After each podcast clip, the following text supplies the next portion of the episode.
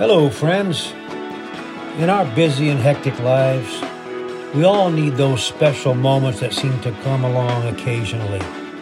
Moments that we know come from the throne of God. Moments that inspire us or stir up our faith. These moments are so valuable because they can provide much needed encouragement.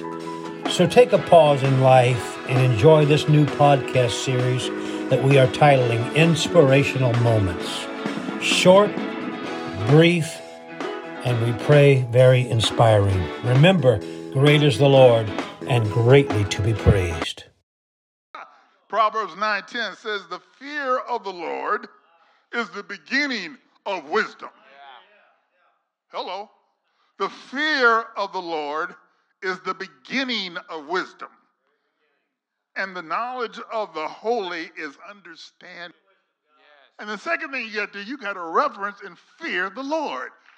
Fear him. You got to fear him in the way that you worship him with respect and adoration and honor him. You got to fear God to say, Lord, I know you brought me here. I know you know every hair on my head. I know you know what, what's good for me. God, fill me full of your wisdom. So I'm going to start off with Proverbs 18, 20, and 21 to CEV. Make your words good.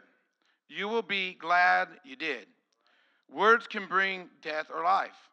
Talk too much, and you will eat everything you say.